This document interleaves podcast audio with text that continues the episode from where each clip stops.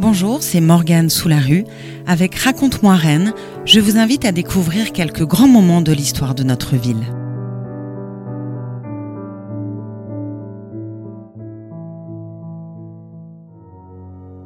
Les tondus de Rennes ou les cheveux de la honte. Les petites et la grande histoire s'entremêlent intimement dans l'affaire des tondus de Rennes, ces femmes marquées par l'infamie et le sabot du diable au crépuscule de la Seconde Guerre mondiale. Ce sombre épisode nous raconte d'abord la libération et la justice parfois expéditive des hommes. Elle nous parle aussi de la condition des femmes, victimes expiatoires pour faire table rase du passé et exorciser les démons de la guerre.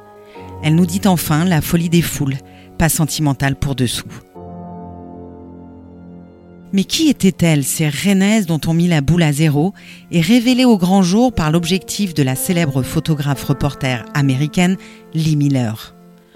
D'authentiques collaboratrices ou des femmes mal dirigées par l'aiguillon de l'amour?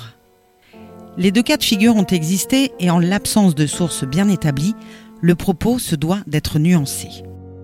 Voici les fruits de notre enquête sur les tondus de Rennes, un sombre épisode de l'histoire de notre ville. Il y a beaucoup de violence dans la tombe des femmes de Rennes ou d'ailleurs à la Libération. Beaucoup de honte aussi, un sentiment rétrospectivement partagé entre ces jeunes filles ratiboisées et ceux qui tenaient le sabot. Tondre une femme de force, cela revient à la mettre au pilori, au regard de tous. C'est désigner d'un doigt accusateur l'infâme pécheresse coupable d'avoir, au pire collaboré, au moins d'avoir aimé l'ennemi c'est l'exposer à la vindicte populaire d'une foule bien souvent folle. Comme l'explique l'historien spécialiste de la collaboration en Bretagne, Christian Hamon, se faire une idée précise de l'ampleur du phénomène au lendemain de la guerre n'est pas chose aisée.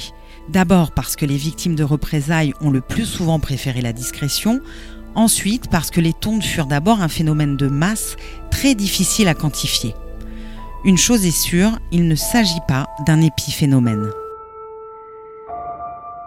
Dans Les Bretons au lendemain de l'occupation, l'historien Lube Capdevilla note que ce type d'acte de justice a été intégré et assumé par la société de l'époque. Il n'a donc fait l'objet d'aucun recensement systématique par la police ou la gendarmerie à la différence des homicides. Les apparences sont donc chauves, même si l'histoire, elle, n'a rien oublié. 35 tontes effectuées avant août 1944 c'est le nombre supposé, très certainement sous-estimé, de crânes tondus en Bretagne avant la libération. Car les représailles capillaires existent déjà pendant l'occupation. Elles ont alors un caractère essentiellement rural et sont effectuées la nuit. Dans les villages d'Ille-et-Vilaine, comme ailleurs dans la campagne française, le quand dira-t-on est roi. Mieux vaut donc rester discret. Plutôt que des femmes accusées de coucher avec l'ennemi, les personnes visées sont coupables de s'enrichir au marché noir ou de verser dans la collaboration. En Ille-et-Vilaine, les micro-maquis multiplient les opérations de raquettes en direction de fermes repérées au préalable avec des butins souvent considérables, preuve que la résistance est parfaitement renseignée. L'extorsion de fonds se double parfois d'un rasage intégral. Christian Hamon note le 1er avril 1944, par exemple, quatre individus armés non identifiés se présentent chez un cultivateur de la Mézière et réclament une somme de 150 000 francs. Ils devront se contenter de 18 000 francs après avoir maintenu toute la nuit attachés sur des chaises Monsieur X et les membres de sa famille et de son personnel. Les cheveux de Madame X furent coupés. Le butin sera plus conséquent le 4 mai lorsque deux individus, eux aussi masqués, s'emparent avec violence de 153 000 francs et 15 livres de beurre dans une ferme de la Gaucheraie à Rennes. Si les tontes de l'occupation ne font pas de discrimination sexuelle, celles de la libération visent presque exclusivement des femmes, hormis quelques cas masculins, comme ce Zazou tondu place de la mairie le 23 août 1944. Qu'est-ce qu'un zazou? Dans les années 1940, les zazous étaient de jeunes amoureux du jazz, reconnaissables au style vestimentaire anglais qu'ils arboraient. Pour le comité de libération, le CDL, de pareils gestes ne peuvent que nuire à la réputation des FFI. Tondre un homme, il est vrai que ça ne se fait pas. Sur le mail François Mitterrand, une photographie anonyme montre un homme tondu encadré par deux FFI et des militaires en uniforme suivis de sept femmes également rasées, au visage badigeonné de croix gammées. En règle générale, il n'a jamais fait bon être une femme dans un pays occupé, souligne Christian Hamon. En ce printemps 1944, Rennes et la Bretagne n'échappent pas à la règle.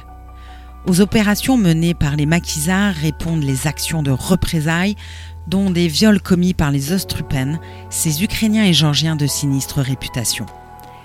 Mais l'horreur est humaine et certains soldats américains commettront également l'irréparable. Mais revenons à nos moutons. Dans les jours qui suivent la libération, malheur à celles qui sont soupçonnées par leurs voisins d'avoir entretenu une relation sentimentale avec un soldat allemand. Conséquence de la désorganisation des autorités locales, ces femmes ne sont pas interpellées par la police, mais arrêtées par les FFI.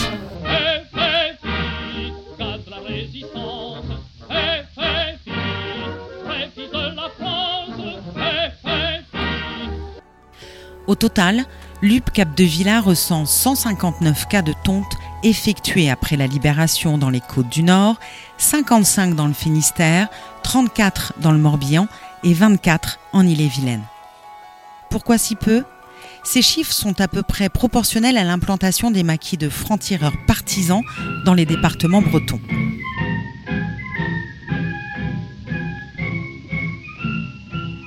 Luc Capdevilla note cependant À Rennes, il semble qu'elles aient été nombreuses, mais seulement six tontes ont été isolées. À dire vrai, si la photographe et reporter de guerre Lee Miller correspondante de Vogue, ne s'était pas trouvée à Rennes en ce mois d'août 1944, l'épisode serait sans doute tombé dans l'oubli. Après avoir couvert la bataille de Saint-Malo et la reddition des troupes allemandes, la journaliste arrive dans la capitale de Bretagne. Césambre Island in the harbor of Saint-Malo, where resisting Nazis blocked Allied use of Saint-Malo's port. Delivering the message by Cub plane. Le 26 août, elle écrit à sa rédactrice en chef. Une lettre publiée dans un livre d'Anthony Penrose intitulé Lee Miller, photographe et correspondante de guerre. Aujourd'hui, à Rennes, j'ai assisté à une séance de représailles contre des collaborateurs, décrit-elle. Ils avaient tondu les femmes, alors qu'après leur interrogatoire, on disposait de preuves suffisantes pour qu'elles passent plus tard en jugement. C'étaient des filles stupides, même pas assez intelligente pour avoir honte. Il y avait deux sœurs, âgées de 18 et 20 ans. Elles avaient vécu avec leurs petits amis allemands dès la première semaine de l'occupation. Leur mère, cancéreuse, mourante, ignorait tout de cette disgrâce. Plus tard, j'aperçus quatre filles que l'on faisait défiler dans la rue et me précipitais vers elles pour les prendre en photo. Du coup, je me retrouvais en tête du défilé et la population pensait que j'étais la femme soldat qui les avait capturées, ou quelque chose dans le genre. Et on m'embrassait et me félicitait pendant que gifles et crachats pleuvaient sur les malheureuses. Le 29 août, Lee Miller n'est plus là pour suivre le défilé de quatre nouvelles tondues. Selon le témoignage d'une des victimes, celles-ci ont été arrêtées le matin même, puis conduites dans une caserne des FFI, rue Lobino, pour y être rasées. Vers midi, elles ont dû se rendre à pied, sous une pluie d'injures et de colibets, jusqu'à l'hôtel Caradoc, rue de Fougères.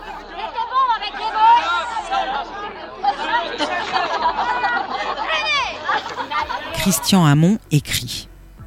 L'une d'elles, ayant refusé de faire le trajet à pied, déclare avoir été frappée par un FFI qui aurait abusé d'elle alors qu'elle perdait connaissance. Une autre jeune femme a confié à ses camarades de cellule que l'on avait abusé d'elle à quatre reprises, la nuit, dans les caves de l'hôtel Caradoc. Alors que les résistants authentiques ont vécu leurs derniers instants, déportés début août dans le train de Langeais, les FFI d'occasion s'en donnent à cœur joie. Signe que les temps ont la vie dure, le commissaire de police note simplement, à propos des plaignantes, leur réputation n'est plus à faire, connue des services des mœurs.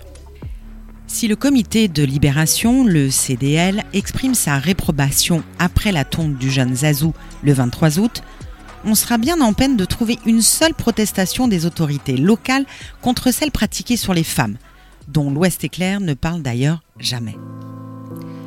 Maltraitées pendant l'occupation, maltraitées pendant la libération, les femmes seront également ostracisées par la mémoire et l'histoire.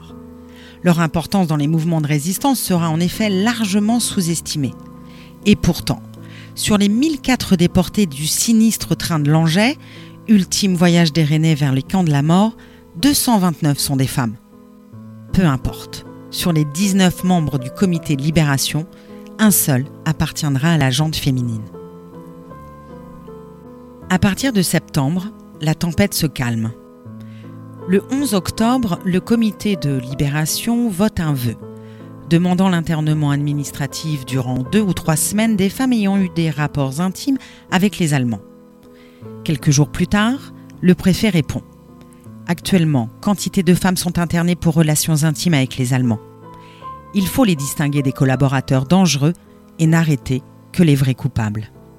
Car depuis trois mois, les prisons sont pleines, le camp Marguerite saturé et le tribunal militaire croule sous les affaires. Début novembre, la justice civile reprend ses droits avec l'installation des cours de justice et des chambres civiques. Ces dernières, estimant que les relations sexuelles avec un occupant ne constituaient pas une aide directe à l'Allemagne, vont classer la plupart des dossiers sans suite. Pour celles qui ont été tondues, dont la quinzaine recensée ici, se pose désormais la difficulté de cacher cette honte. En sachant qu'à l'époque, la moindre perruque, quand on en trouvait une, ne coûtait pas moins de 2000 francs. Les tondus de Rennes ou les cheveux de la honte. Un récit écrit par Jean-Baptiste Gandon avec l'aide précieuse de Christian Hamon.